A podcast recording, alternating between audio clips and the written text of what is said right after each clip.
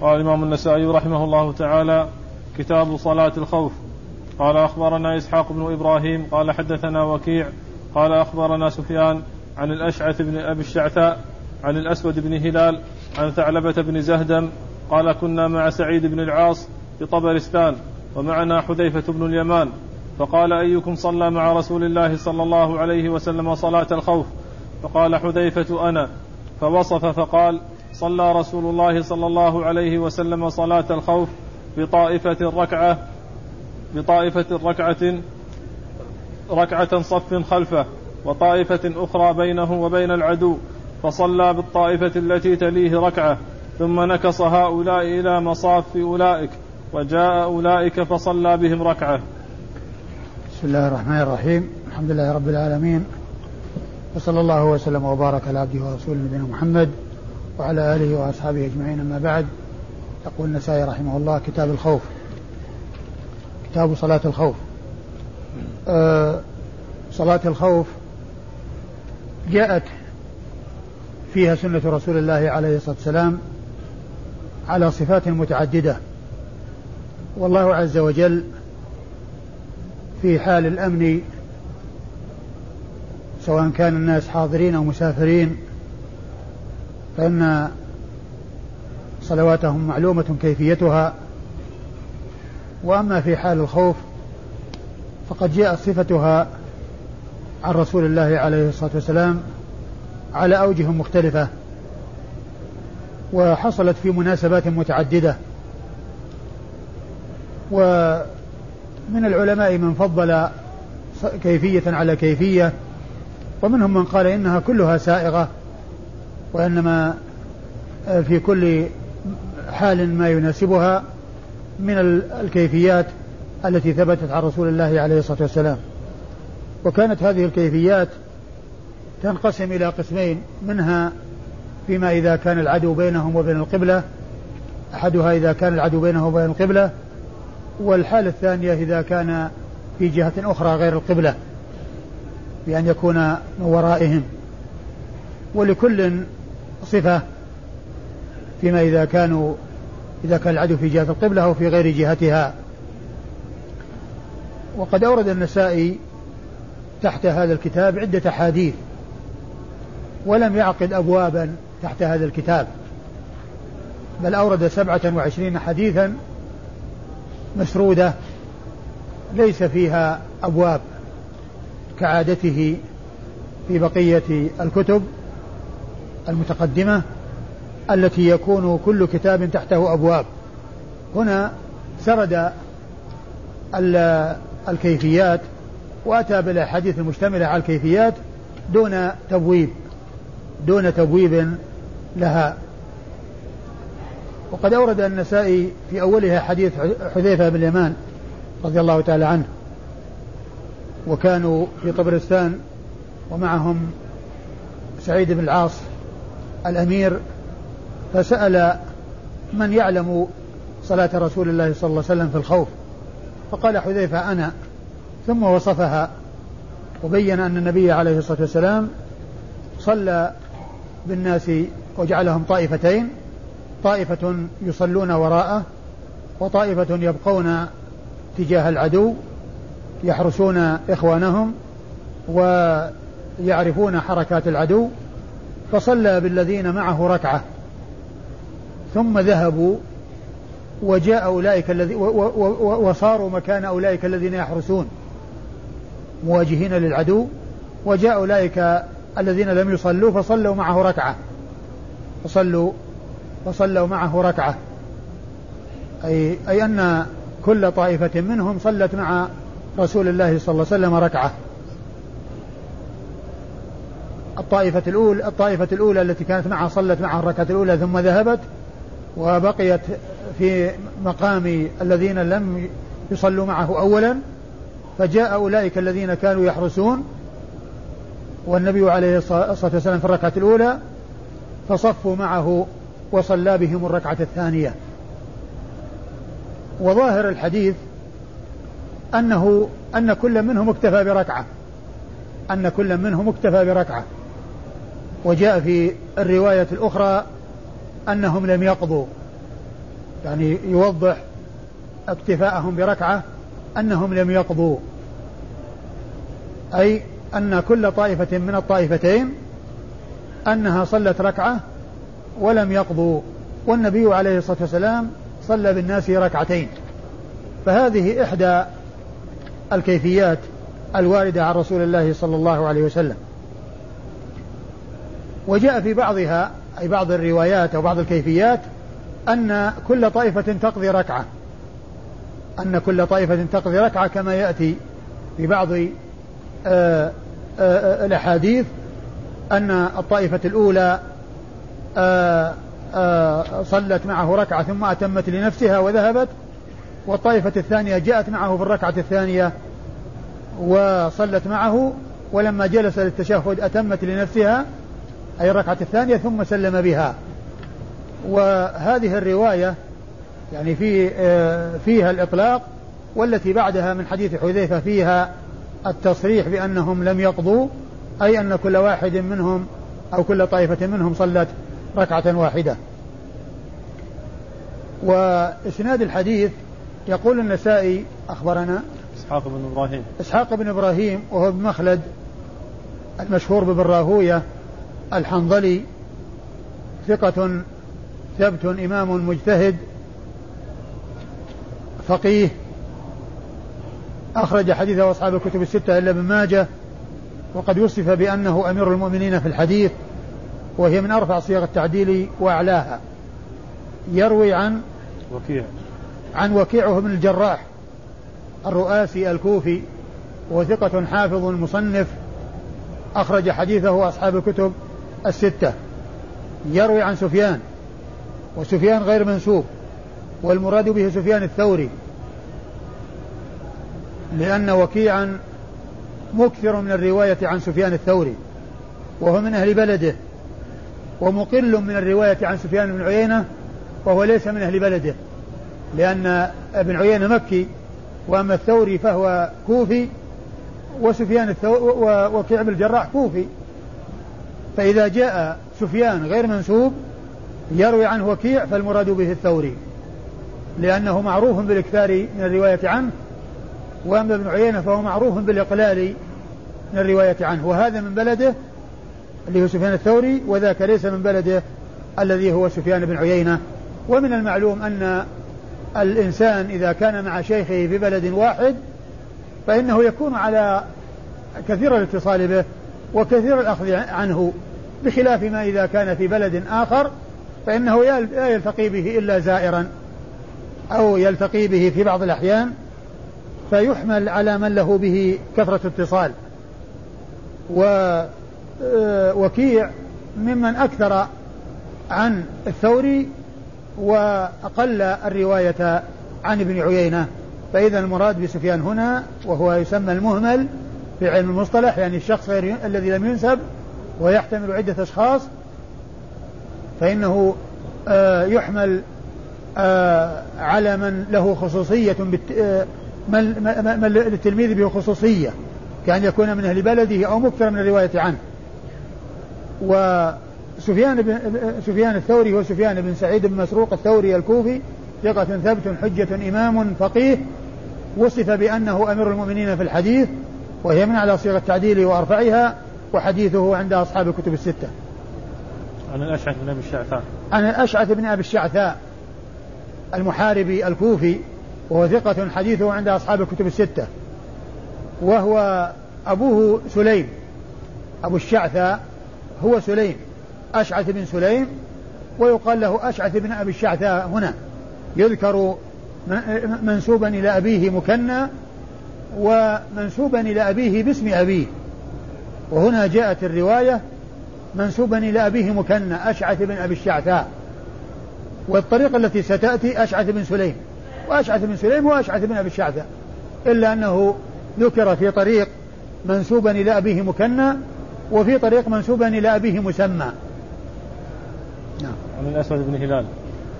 عن أسود بن هلال أسود بن هلال عن أسود بن هلال وهو ثقة خرج له أصحاب الكتب، أخرج له البخاري ومسلم وأبو داود والنسائي، وهو ثقة أخرج له البخاري ومسلم وأبو داود والنسائي. أسود بن هلال أو الأسود بن هلال أيوة نعم. عن ثعلبة بن زهدم عن ثعلبة بن زهدم وهو مختلف في صحبته، وقال عنه العجلي أنه تابعي ثقة، وحديثه أخرجه أبو داود والنسائي أخرجه أبو داود والنسائي عن عن حذيفة عن حذيفة بن اليمان صاحب رسول الله عليه الصلاة والسلام، صحابي ابن صحابي، وحديثه عند أصحاب الكتب الستة. وقال رحمه الله تعالى: أخبرنا عمرو بن علي قال حدثنا يحيى قال حدثنا سفيان قال حدثني أشعث بن سليم عن الأسود بن هلال عن ثعلبة بن زهدم قال: كنا مع سعيد بن العاص في طبرستان، فقال: أيكم صلى مع رسول الله صلى الله عليه وسلم صلاة الخوف؟ فقال حذيفة: أنا. فقام حذيفة فصف الناس خلفه، فصف الناس خلفه صفين، صفا خلفه وصفا موازي العدو، فصلى بالذي خلفه ركعة، ثم انصرف هؤلاء إلى مكان هؤلاء، وجاء أولئك فصلى بهم ركعة ولم يقضوا. ثم أورد النسائي حديث حذيفة رضي الله عنه من طريق أخرى، وهو مثل الطريقة السابقة، إلا أن الطريقة السابقة فيها حكاية صلاة الرسول صلى الله عليه وسلم ووصفها، وأما هذه فإنه صلى بهم صلاة الخوف على وفق صلاة رسول الله صلى الله عليه وسلم، وهي مثل السابقة إلا أن فيها التصريح بأنهم لم يقضوا بأنهم لم يقضوا أي أن كل جماعة صلوا ركعة ولم يحصل منهم قضاء. ثم آه ثم إن إسناد الحديث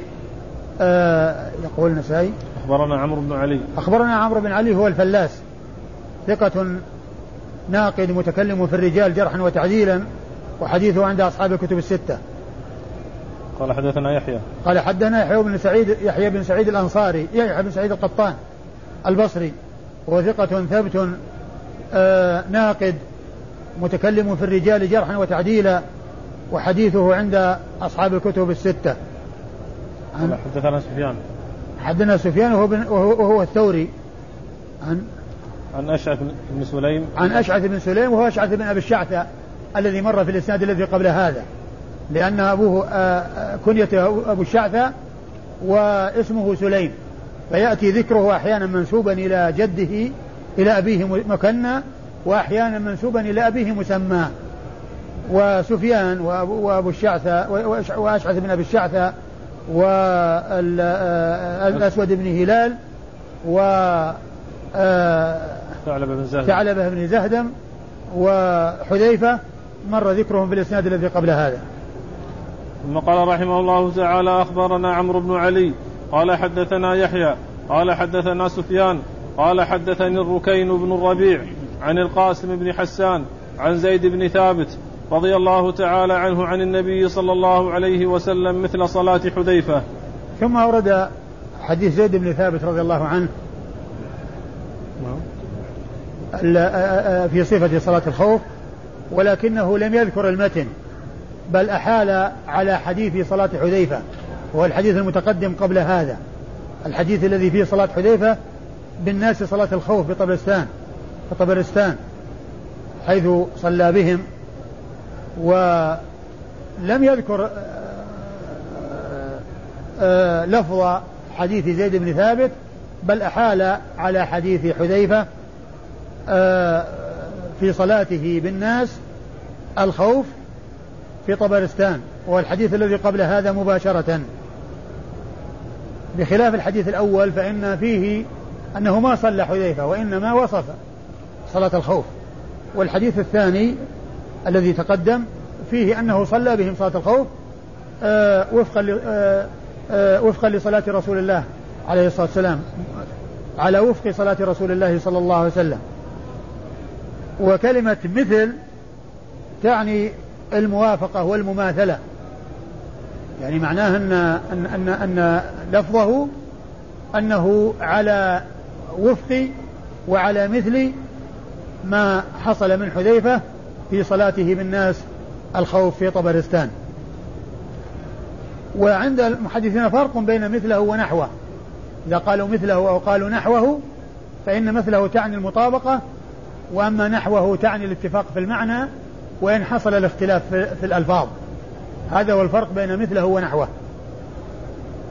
وأما إسناد الحديث فيقول النسائي أخبرنا عمرو بن علي عن يحيى بن سعيد القطان وقد مر ذكرهما، عن سفيان وكذلك أيضا مر ذكره، عن الركين بن الربيع. الركين بن الربيع ثقة أخرج حديثه البخاري في الأدب ومسلم وأصحاب السنة، البخاري في الأدب المفرد ومسلم وأصحاب السنة الأربعة. الركين بن الربيع أخرج حديثه البخاري في الأدب المفرد ومسلم وأصحاب السنن الأربعة. عن القاسم بن حسان، عن القاسم بن حسان وهو مقبول أخرج حديثه داود والنسائي، أبو داود والنسائي مقبول أخرج حديثه أبو داود والنسائي. عن زيد بن ثابت، عن زيد بن ثابت صاحب رسول الله عليه الصلاة والسلام وأحد كتبة الوحي للرسول عليه الصلاة والسلام، وحديثه عند أصحاب الكتب الستة. والحديث في سنده القاسم بن حسان وهو مقبول، وحديثه يعتبر عند المتابعة. ومن المعلوم أن حديث حذيفة المتقدم هو مثله كما جاء في المتن هنا، أو كما لم يذكر المتن وأحيل فيه إلى حديث حذيفة، يعني فهذا الذي جاء من طريقه جاء من طريق غيره وهو ثابت من طريق غيره، فيكون أو تكون تلك الطريق ثابتة. وكونه مقبول يعتمد على حديثه عند المتابعة قد جاء ما يشهد له ويؤيده من حديث حذيفة بن اليمان رضي الله تعالى عنه المتقدم، والذي أحيل إليه عند انتهاء الإسناد في هذا الحديث أحيل بمتنه على أنه مثل حديث حذيفة في صلاته بالناس صلاة الخوف، وهو الحديث المتقدم قبل هذا. نعم. وقال رحمه الله تعالى أخبرنا قتيبة قال حدثنا أبو عوانة عن بكير بن الأخنس عن مجاهد عن ابن عباس رضي الله تعالى عنهما قال فرض الله الصلاة على لسان نبيكم صلى الله عليه وسلم في الحضر أربعة، وفي السفر ركعتين، وفي الخوف ركعة. ثم أورد النسائي حديث ابن عباس رضي الله عنه الذي تقدم في الجمعة تقدم في الجمعة تقدم في في السفر، وتقدم في في في بعض المواضع أيضا، وأتى به هنا في الخوف من أجل ما جاء فيه أن صلاة الخوف ركعة. فرض نبيكم صلى الله عليه وسلم صلاة الحضر أربعا، وصلاة السفر ركعتين، وصلاة الخوف ركعة. وهذا فيه دليل على أن صلاة الخوف في بعض صورها وفي بعض أحوالها تكون ركعة تكون ركعة واحدة. ومن العلماء من قال إنها ركعة يعني تكون مع الإمام، لكن الحديث فصل بين صلاة الحضر وأنها أربع، والسفر وأنها والسفر وأنها ركعتان، والخوف بأنها ركعة. وهذا يفيد بأنها ركعة واحدة وليست ركعة مع غيرها، وأنها يدركها مع الإمام وركعة أخرى يقضيها، وإنما تكون ركعة واحدة عند الحاجة، وعندما تقتضي يقتضي الأمر أن تصلى على هذه الكيفية وعلى هذه الصفة وأنها ركعة واحدة. فحديث ابن عباس رضي الله عنه واضح الدلالة على ذلك. أه وقد جاء في بعض الروايات المتقدمة أه في حديث حذيفة يعني أنهم صلوا ركعة واحدة ولم يقضوا، أنهم صلوا ركعة واحدة أو كل طائفة صلت ركعة واحدة وأنها لم تقضي. والذين يقولون بأنها لا تكون ركعة واحدة وإنما يضم إلى غيرها غيرها يقولون في قولهم أنهم لم يقضوا أن أن أنها أنها ركعة واحدة أنها آه أنهم آه أنهم لم يقضوها على أساس أنها مستقلة على أساس أنها مستقلة بل يضم إليها ركعة ولكنها لا تقضى قضاء مستقلا بمعنى أنهم يعيدونها. ثم هذه الأحاديث التي مرت والتي ستأتي وهي في صلاة الخوف كلها تدل على على لزوم صلاة الجماعة، وأن هذا من الأدلة الدالة على وجوبها. إذا كان الخوف مع شدة حاجة الناس إلى الاستعداد للعدو وإلى مقابلته وملاقاته، ومع ذلك ما تركت صلاة الجماعة مع شدة الخوف، هذا يدل قالوا, قالوا هذا يدل على وجوب صلاة الجماعة، وهو من أدلة وجوبها، وهو من أوضح الأدلة الدالة على وجوبها، وأنها مع شدة الخوف ومع حاجة الناس إلى آآ آآ الاستعداد للعدو لم تترك صلاة الجماعة، بل أتي بها لكن على هيئة مخصوصة بيّنتها الأحاديث عن رسول الله صلوات الله وسلامه وبركاته عليه. وأما إسناد الحديث فيقول النسائي: أخبرنا قتيبة أخبرنا قتيبة هو بن سعيد بن جميل ابن طريف البغلاني، ثقة ثبت، خرج حديثه وأصحاب الكتب الستة. و... وبغلان قرية من قرى بلخ من بلاد خراسان. أيوة. قال حدثنا أبو عوانة قال حدثنا أبو عوانة وهو الوضاح بن عبد الله اليشكري الواسطي الوضاح ابن عبد الله اليشكري الواسطي مشهور بكنيته أبو عوانة، وهو ثقة ثبت، أخرج حديثه وأصحاب الكتب الستة، وهو من طبقة شيوخ شيوخ النسائي، وفيه من اشتهر بكنية أبي عوانة شخص متأخر، وهو أبو, أبو عوانة صاحب المستخرج على صحيح مسلم الذي يقال لكتابه الصحيح، ويقال له المسند ويقال له المستخرج، فهو مشهور بكنيته أبو عوانة، وهذا مشهور بكنيته أبو عوانة. والذي معنا ثقة ثبت، أخرج حديثه وأصحاب الكتب الستة، وهو الوضاح بن عبد الله اليشكري الواسطي. أيوة. عن, عن بكير بن الأخنس عن بكير بن الأخنس عن بكير بن الأخنس وهو ثقة، أخرج حديثه البخاري في جزء القراءة ومسلم وأبو داود البخاري في جزء القراءة ومسلم وأبو داود والنسائي وابن ماجه البخاري في جزء القراءة ومسلم وأبو داود والنسائي وابن ماجه أي ما خرج له البخاري في الصحيح وما خرج له الترمذي. عن مجاهد عن مجاهد بن جبر المكي، ثقة عالم بالتفسير والعلم، آآ آآ آآ مشتهر بأنه عمدة في التفسير وأنه من أهل العلم، وحديثه أخرجه أصحاب الكتب الستة. عن ابن عباس عبد الله بن عباس بن عبد المطلب ابن عم رسول الله صلى الله عليه وسلم، وأحد العبادلة الأربعة من أصحابه الكرام رضي الله عنهم وأرضاهم، وأحد السبعة المعروفين بكثرة الحديث عن رسول الله صلى الله عليه وسلم ورضي الله تعالى عنهم وأرضاهم. وقال رحمه الله تعالى: أخبرنا محمد بن بشار قال حدثنا يحيى بن سعيد عن سفيان قال حدثني أبو بكر بن أبي, أبو بكر بن أبي الجهم عن عبيد الله بن عبد الله عن ابن عباس رضي الله تعالى عنهما أن رسول الله صلى الله عليه وسلم صلى بذي قرد وصف الناس خلفه صفين، صفا خلفه وصفا موازي العدو، فصلى بالذين خلفه ركعة ثم انصرف هؤلاء إلى مكان هؤلاء وجاء أولئك فصلى بهم ركعة ولم يقضوا. ثم أورد حديث ابن عباس رضي الله تعالى عنه، وهو مثل الحديث الذي تقدم عن حذيفة وعن زيد بن ثابت رضي الله تعالى عنهما في أن الرسول صلى الله عليه وسلم صف الناس صفين، صفا يصلون وراءه وصفا تجاه العدو، وكان العدو في غير جهة القبلة، فصلى بالذين معه ركعة ثم ذهبوا وجاء أولئك الذين هم مقابلين مقابلون للعدو وصلوا معه الركعة الثانية ولم يقضوا وصلوا معه الركعة الثانية ولم يقضوا فهو مثل حديث حذيفة ومثل حديث زيد بن ثابت رضي الله تعالى عنهما. والإسناد: أخبرنا محمد بن بشار أخبرنا محمد بن بشار هو الملقب بن دار، وهو ثقة البصري، وهو ثقة حديثه عند أصحاب الكتب الستة، بل هو شيخ لأصحاب الكتب الستة، كل واحد من أصحاب الكتب روى عنه مباشرة وبدون واسطة، وهو من صغار شيوخ البخاري، توفي قبل البخاري بأربع سنوات. البخاري توفي سنة ست وخمسين ومائتين، ومحمد بن بشار توفي سنة اثنتين وخمسين ومائتين. ومثله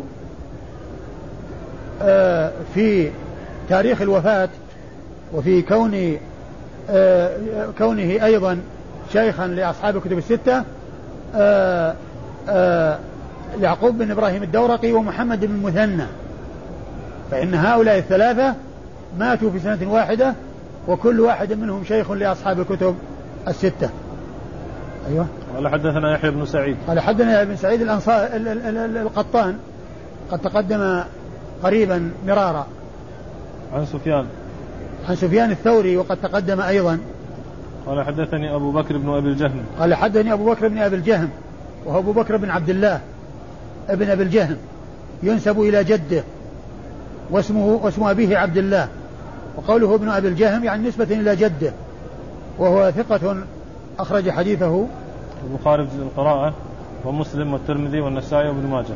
البخاري في جزء القراءة ومسلم والترمذي والنسائي وابن ماجه. عن عبيد الله بن عبد الله عن عبيد الله بن عبد الله بن عتبة بن مسعود الثقفي أحد الثقات الفقهاء، وهو أحد الفقهاء السبعة في المدينة في عصر التابعين، وهم عبيد الله بن عبد الله بن عتبة بن مسعود هذا وخارجه بن زيد بن ثابت وعروة بن الزبير بن العوام وسعيد بن المسيب وسليمان بن يسار بن يسار والقاسم بن محمد بن أبي بكر الصديق. والسابع فيه ثلاث أقوال، قيل سالم بن عبد الله بن عمر بن الخطاب، وقيل أبو سلمة بن عبد الرحمن بن عوف، وقيل أبو بكر بن عبد الرحمن بن الحارث بن هشام. وعبيد الله بن عبد الله بن عتبة بن مسعود هذا هو أحد هؤلاء الفقهاء السبعة باتفاق، وحديثه عند أصحاب الكتب الستة. عن عن ابن عباس وقد مر ذكره. وقال رحمه الله تعالى أخبرنا عمرو بن عثمان بن سعيد بن كثير عن محمد عن الزبيدي عن الزهري عن عبيد الله بن عبد الله بن عتبة أن عبد الله بن عباس رضي الله تعالى عنهما قال: قام رسول الله صلى الله عليه وسلم وقام الناس معه فكبر وكبروا، ثم ركع وركع أناس منهم، ثم سجد وسجدوا، ثم قام إلى الركعة الثانية فتأخر الذين سجدوا معه وحرسوا إخوانهم، وآتت الطائفة الأخرى فركعوا مع النبي صلى الله عليه وسلم وسجدوا، والناس كلهم في صلاة يكبرون ولكن يحرس بعضهم بعضا. ثم ورد النسائي حديث عبد الله بن عباس رضي الله تعالى عنهما، وهو فيما إذا كان العدو في جهة القبلة فإنهم يصلون مع الإمام جميعا ويكونون صفين يقومون معه جميعا، وإذا ركع فإنهم يركعون جميعا، وإذا رفعوا يعني يسجد معه الصف الأول ويبقى الصف الثاني يحرس، وإذا فرغ مع من يعني فرغ أهل الصف الأول معه فإنهم يسجدون، ثم بعد ذلك يتقدمون ثم بعد ذلك يتقدمون ويصلون الصلاة الأولى مع الركعة الأولى مع رسول الله عليه الصلاة والسلام، والذين وراءهم يكونون مثلهم الذين تأخروا، وكلهم في صلاة يكبرون ولكنهم يحرس بعضهم بعضا، وفي الآخر يسلم بهم جميعا يسلم بهم جميعا بمعنى أنهم في جهة القبلة الإمام في العدو في جهة القبلة ويصفون صفين، صف آه إذا سجد يسجدون معه والذين وراءهم واقفين، فإذا فرغ وقام فإنهم يسجدون أي الصف المؤخر الذين كانوا واقفين عندما سجد النبي صلى الله عليه وسلم والصف المقدم، ثم إذا قاموا تقدموا وتأخر أولئك، فإذا ركع في الركعة الثانية وسجد فالصف الأول الذي كان مؤخرا يسجد معه ويركع، والصف ال- ال- ال- الذي كان مقدما ثم صار مؤخرا عندما آه عندما آه يخلصون من السجود يسجدون لأنفسهم ثم يجلسون جميعا في التشهد ينتظرون التسليم فيسلم بهم فيسلم بهم هذا فيما إذا كان العدو في جهة القبلة، بمعنى أنهم آه في حال السجود لا يسجدون جميعا، وإنما يكون بعضهم يحرس وبعضهم يصلي مع رسول الله صلى الله عليه وسلم. والإسناد أخبرنا عمرو بن عثمان بن سعيد بن كثير أخبرنا عمرو بن عثمان بن سعيد بن كثير بن دينار الحمصي وهو صدوق أخرج حديثه أبو داود والنسائي وابن ماجه عن محمد وهو بن حرب الحمصي محمد بن حرب الحمصي وهو ثقة أخرج حديثه وأصحاب الكتب الستة يروي عن الزبيدي وهو محمد بن وليد الحمصي وهو ثقة أخرج حديثه وأصحاب الكتب الستة إلا أبا داود إلا الترمذي أخرج حديثه وأصحاب الكتب الستة إلا الترمذي محمد بن وليد الزبيدي الحمصي من أثبت أصحاب الزهري وحديثه أخرجه أصحاب الكتب الستة إلا الترمذي يروي عن عن الزهري, عن الزهري والزهري ومحمد بن مسلم بن عبيد الله بن عبد الله بن شهاب ابن عبيد الله بن الحارث ابن زهرة بن كلاب وهو ثقة فقيه من صغار التابعين أخرج حديثه وأصحاب الكتب الستة عن عبيد الله بن عبد الله بن عتبة بن مسعود وقد مر ذكره عن ابن عباس وقد مر ذكره. وهذا الحديث فيه ستة أشخاص ثلاثة حمصيون في سن... في آ... في آ... في آ... في آ... أسفل السند أو في أول السند وثلاثة مدنيون في أعلاه آ... يح... آ... عمرو بن كثير ومحمد بن ابن حرب ومحمد بن وليد اللي هو الزبيدي هؤلاء ثلاثة حمصيون والزهري وعبيد الله بن عبد الله بن عثمان مسعود وعبد الله بن عباس آ... آ... مدنيون. ابن عباس هو يعني آ... كان آ... آخر أمره كان في الطائف وتوفي بالطائف رضي الله تعالى عنه. وقال رحمه الله تعالى أخبرنا عبيد الله بن سعد بن إبراهيم قال حدثني عمي قال حدثنا أبي عن ابن إسحاق قال حدثني داود بن الحصين عن عكرمة عن ابن عباس رضي الله تعالى عنهما قال ما كانت صلاة الخوف إلا سجدتين كصلاة أخراسكم هؤلاء اليوم خلف أئمتكم هؤلاء إلا أنها كانت عقبا قامت طائفة منهم وهم جميعا مع رسول الله صلى الله عليه وسلم وسجدت, وسجدت معه طائفة منهم ثم قام رسول الله صلى الله عليه وسلم وقاموا معه جميعا ثم ركع وركعوا معه جميعا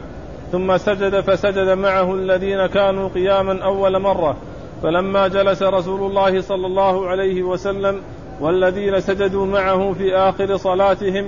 سجد الذين كانوا قياما لأنفسهم ثم جلسوا فجمعهم رسول الله صلى الله عليه وسلم بالتسليم. ثم ورد حديث ابن عباس وفيه وهو مثل الرواية السابقة فيما إذا كان العدو بينه وبين القبلة وأنهم آآ آآ تصلي الطائفة الأولى الصف الأول معه والثانية تحرس ثم إذا قاموا